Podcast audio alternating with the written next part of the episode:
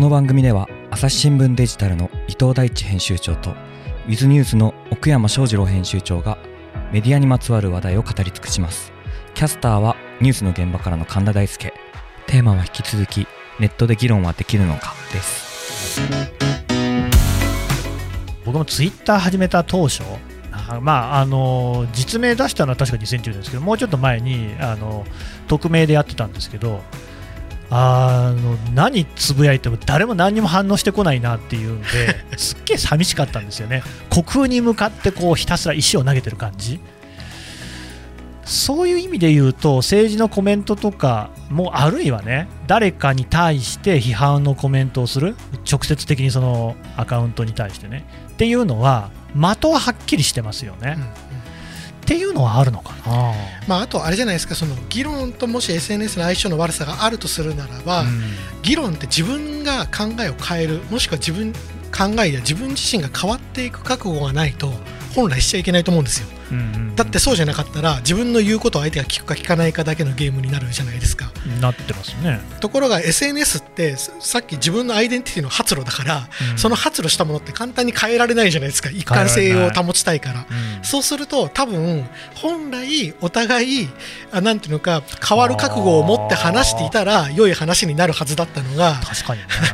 あの一貫性を保とうとしたりキャラクターを保とうとすればするほど話が噛み合わないっていうそのなんか、そういう問題もあるのかなって気がしますけどね。確かにね、もともとアイデンティティを発露だとしたら、そこは曲げられないですもんね、自分が壊れちゃう。ある意味でそこずっとある主張してたとすれば、うん、そのフォロワーというのは、その主張に対して乗っかってる人たちが多いわけじゃないですか、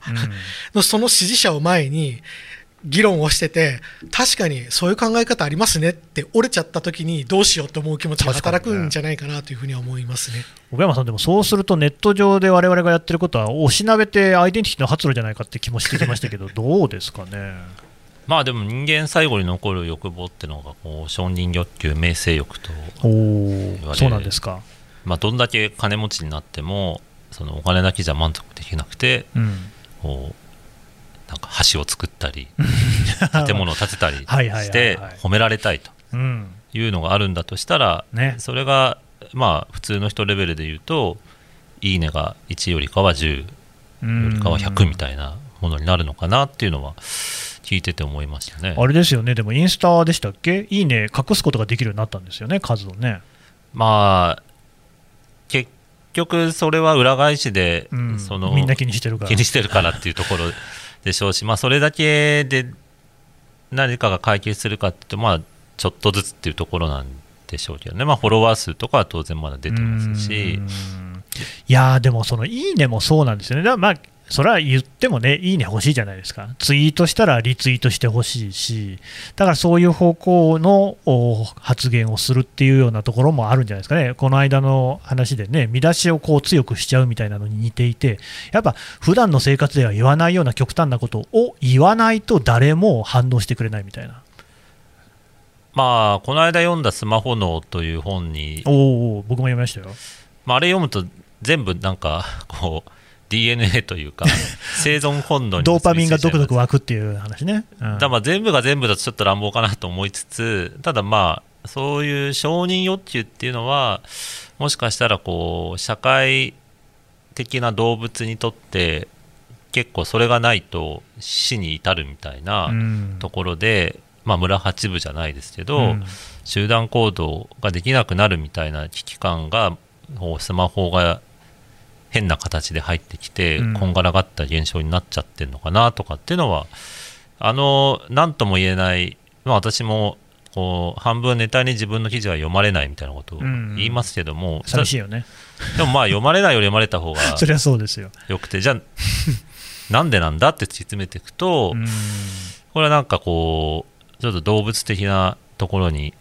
理由を求めてしまうのかもしれないなってうんただね、だから僕は別に GAFA イコール悪とかって単純に決めつける気は全然ないんだけど、プラットフォーマーが今の形であり続ける限り、やっぱりいいねっていうのをいっぱいつけさせるっていうようなことをみんなにさせるっていうことが、彼らにとっても利益を最大化する方向に行くわけじゃないですか。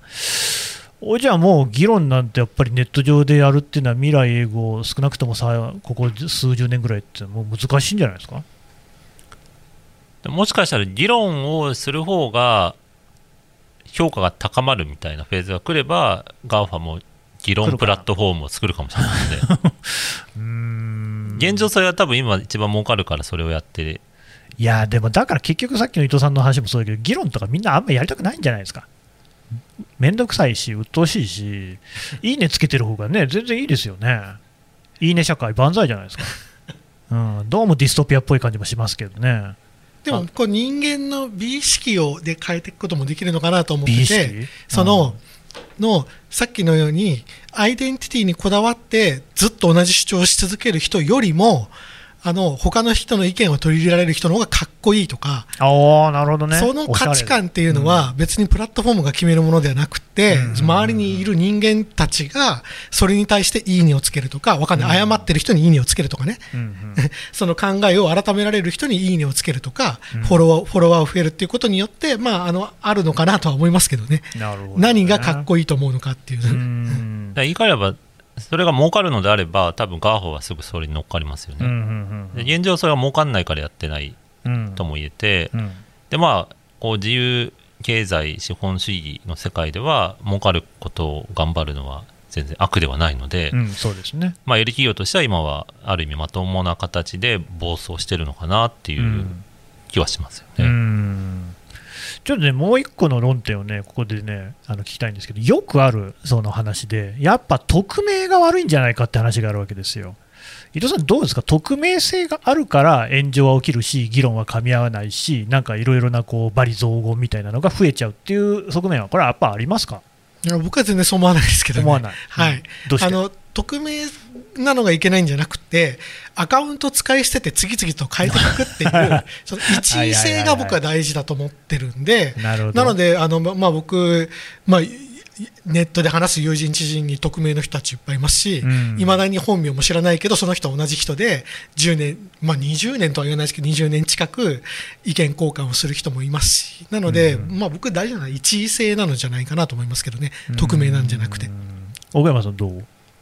そうですね。あの多分そこは関係なくて、うん、むしろ厄介とも言えて本当にいいと思ってやってる人が今問題化してる気はして本当にいいと思って？その実名だろうが何だろうが俺はこれを言うことが世の中のためになるということで、まあ一人の芸能人を叩きに叩いて悲劇を起こしてしまうみたいなことは実際に起きているのででそこにおいては、まあいろんな中には、まあ、匿名でそういうのをやりやすいからやっちゃってで蓋を開けたら、まあ、ちゃんとこう情報開示がされて裁判になるみたいなのまで想像がつかなかったみたいな人も、まあ、多分いるとは思うんですけども、うん、多分それよりも問題なのはなんか正しいと思っちゃってること、うんうん、問題においては実名匿名はあんま関係ないかなって気がします。うん実はね、こんなこと言っといて、僕も全然匿名性関係ないと思ってるんですよ。それはなんでかっていうと、でもそれはお二人とは話ちょっと違って、僕らみんな匿名だと思ってるんですよ。あの神田大輔とかっていう名前には別に何の意味もないし、何の価値もないんですよね。名字と名前がこうつながってるだけで、それはその他者と識別するその識別詞にはなり得るけれども、でも、同姓同名でね昔ね横浜にピッチャーがねいたんですよね、神田大輔なんて、花咲徳栄からね入って、今はなんかゴルフとかをやってらっしゃるみたいですけれども。という具合に別にその本人を特定するものにもならない場合もあるわけじゃないですか。で例えば孫正義とか大谷翔平とかいうところまで行けば、それはその人だっていうことになりますけれども、そんな名前っていうのは、そんな実名っていうのは、世の中には本当にこう数えるぐらいしかなくって、ほとんど全ての人なんていうのは、実名を出したところで匿名なわけですよ、ツイッターで実名を出したって誰でもないわけですからね。そこで何者かになるっていうのは、そこどういうその表現をするかとか、あるいはどういうふうにその社会のね、外の社会のステータスをそこに持ち込むのか、僕だったら朝日新聞、ポッドキャストの MC ですみたいなことですよね。を持ち込むとかっていうことによって、初めてその実名っていうか、まあ、名前が価値を帯びてくる、でそこには匿名であるっていうことは何にも関係なくて、コスプレイヤーとかで匿名で有名な人なんか山ほどいるじゃないですか。だから匿名の批判っていうのはやっぱ全然その当たらないとは思ってるんですよね。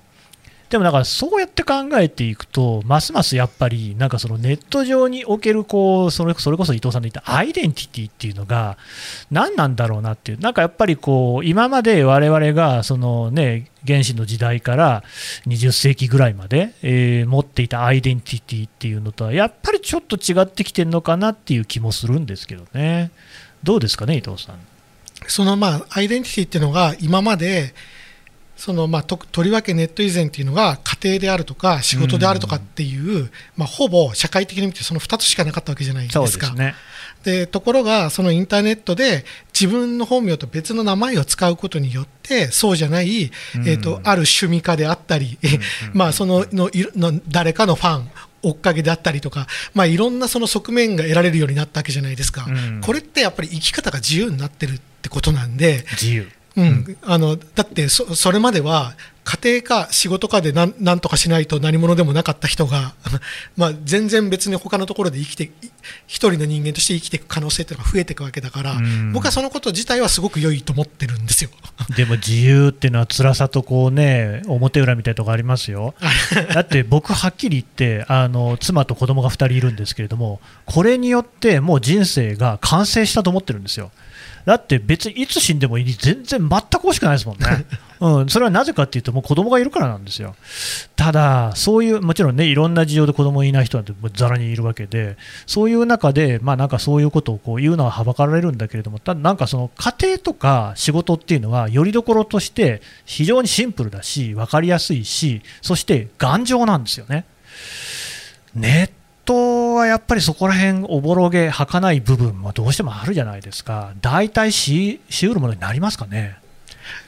だまあ、大体どどうなんですかね、そのこうあのスタバがサードプレイスって言ってたじゃないですか、そのなるほど、ね、職場でも家庭でもない居場所っていう、はい、それはいっぱいあっていいんじゃないかなと僕は思いますけどね。はい、朝日新聞。ポッドキャスト朝日新聞ポッドキャストニュースの現場から。世界有数の海外取材網国内外各地に根を張る記者たちが毎日あなたを現場に連れ出します。音声で予期せぬ話題との出会いを。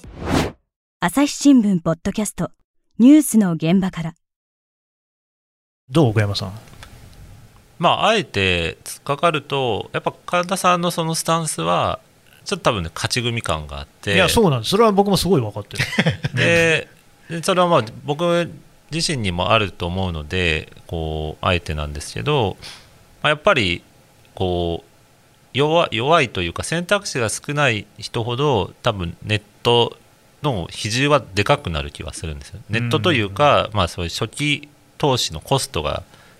少ないというかほとんどかからないようなツールであったりサービスの存在感っていうのは大きくなっていくのでまあちょっと前ですけどネット上で、えー、まあいじめというか吊るし上げられた結果、ありましたね。まあ、突っ込んじゃうみたいな人もいたわけなので、まあ、それが局所的な出来事かどうかは、えー、まあ、まだわからないですけども、まあ、実際にそういうのは起きてるのを考えると今後、まあ、ネット自体がインフラとしてより浸透していくと考えるなら、まあ、やっぱりその世界におけるポジティブな要素はなんか早めに増やしたいなっていう気持ちはありますよね、ね、確かにね、そこら辺でポジティブな要素が増えれば増えるほど救われる人は絶対増えますもんね。そうですね、うん、だかつての私が「スター・トレック」の情報を戻ってきた。こネットで見つけた時あの感動はですねいやでも分かるわそれ。すごかったわけですよね、うん、で当時も、ね、まあ、やっぱ金と時間があれば、まあ、現地から情報を仕入れることはできたんでしょうけども、やっぱ北海道釧路市の隅っこに住んでた身としてはそれできなかったわけででそれがピーヒョロロでできるようになったっていうのは結構革命だったので。そうなんですよね。僕も本当自分の同行の人がこんなにたくさんいると思わなくてしかも実際に会えるあのオフ会とかって行ったことあります？オフ会だからスター・トレックのオフ会行った時は本当感動しましたね。最近あんまりないみたいな話も聞きますけどね。ああないんですかね。伊藤さんはオフ会行ったことある？ありますあります。何のオフ会？なんですかね。ツイッター初期のオフ会とかあります。ありそます。れ初期って何年頃ですか？えーまあちょ2009年。ああ初期ですね。とか。津田るとか言ってたぐらいの言ってたぐらいのいまだに飲み友達だったりしますああやっぱり、りね、い、や僕もだからそういういまだにつながりのある友達とかいるんですけど、なんでしょうね、だからそこそういうのがあるから、僕も全然そのネットのつながりを否定する気はないっていうか、あれはいいもんですよね。そこがなんかこう、例えば新聞とかメディアに出るときに、あんまりポジティブさがない感じもするし、多分中にいる人、その実際にツイートとかしてる人も、あんまり今、ポジティブさを共有できていない気がするんですよね。本当はもっと楽しいはずなのに。いやもうあのその辺本当にに大学生とかと話すとうん。全然感覚違くて、例えばそののの出会い恋愛の出会いについてもその職場とか学校とかで出会うのとかありえんと、えー。気持ち悪いっていう。えー、マジで。物理的な接触があって趣味が合うかもわからないのになんで初め初めからアプリやっとったら、うん。趣味に似てる人とか勝手に見つけてくれるのに、なるほど、ね、わざわざ揉めた時に実生活にもにうん。支障のあるのを、ね、職場とか学校で恋愛する意味がわからないっていうような発言をした人がいて結構そのどうしたらいいのか本当そうっていうのを見ていてだから本当にそのの何がが普通で何が気持ち悪いかみたいなのって本当になんていうか自分の持ってる感覚が当たり前のように思うけれどもそんなもの本当にもう技術や時代で一瞬で変わるんだなとは思いますけどね。もう今こう僕は完全に論破されましたもんね。その通りだね。実社会になってリスク多すぎのガチャですよね。そそれなんか意味なくないですかみたいな。少なくとそれね僕も聞いた。なん聞いた。かうんれる前提で考えた時にトラブって別れたらサークルも辞めなきゃいけないじゃんとかはいはいはいはい。クラス一緒だったらその後気まずいじゃんみたいなのがなんか先立つ、うん。まあ、実際サークルクラッシャーとかいましたからね。ただ、まあ他に選択肢があるからそういう発想になるとも言えるんでしょうけど、でもなんか選択肢が生まれたことによって結局そっちの方が気になる面白い、うん。だろうなっていうのは、となると、まあなんかそういうリスクに対して敏感な世の中になったのか、あるいはまあそういうツールが生まれたことで、いや仮にやっぱり人間ってそういうリスクを回避する動物だからそっちに最適化していったのか、うん。まあどっちにしろやっぱ我々からすると、なんか、なんでしょうね、ススマートすぎるような、そういうカルチャー生まれてますよね。うーん。僕も逆にそのいや相手が出会いたいとか恋したいとか分かんないのにむしろどうしてたんですかって言われてちょっとおじさんは黙っちゃいましたね。えどうしてたんでしたっけ？スタオストーカーじゃないですかみたいな。いやそれ気持ち悪くないですか？でも昔の、ね、恋愛の歌とかストーカーみたいなの多いですもんね。でも確かにって同意しちゃいましたよね。確かにだな、いや目から鱗ですねそれね。大抵のドラマストーカーですよね、それ、そうなんですよね。そうですよ。大抵のドラマは別に片方は別に恋したくないうん。ことで描かれるわけじゃないですか。だから多分そういうのいう表現はおそらく全く若い世代に通じないんだろうじゃあマッチングで興味あるスタンプで一回地ならししてこう共通項が2つぐらいあるからこれはちょっとまあ合うぐらいはいいだろうみたいなだって少なくと共通項2も嫌いっつあるんだてことはから。ないだろうみたいなとこから入らんといかんっていう。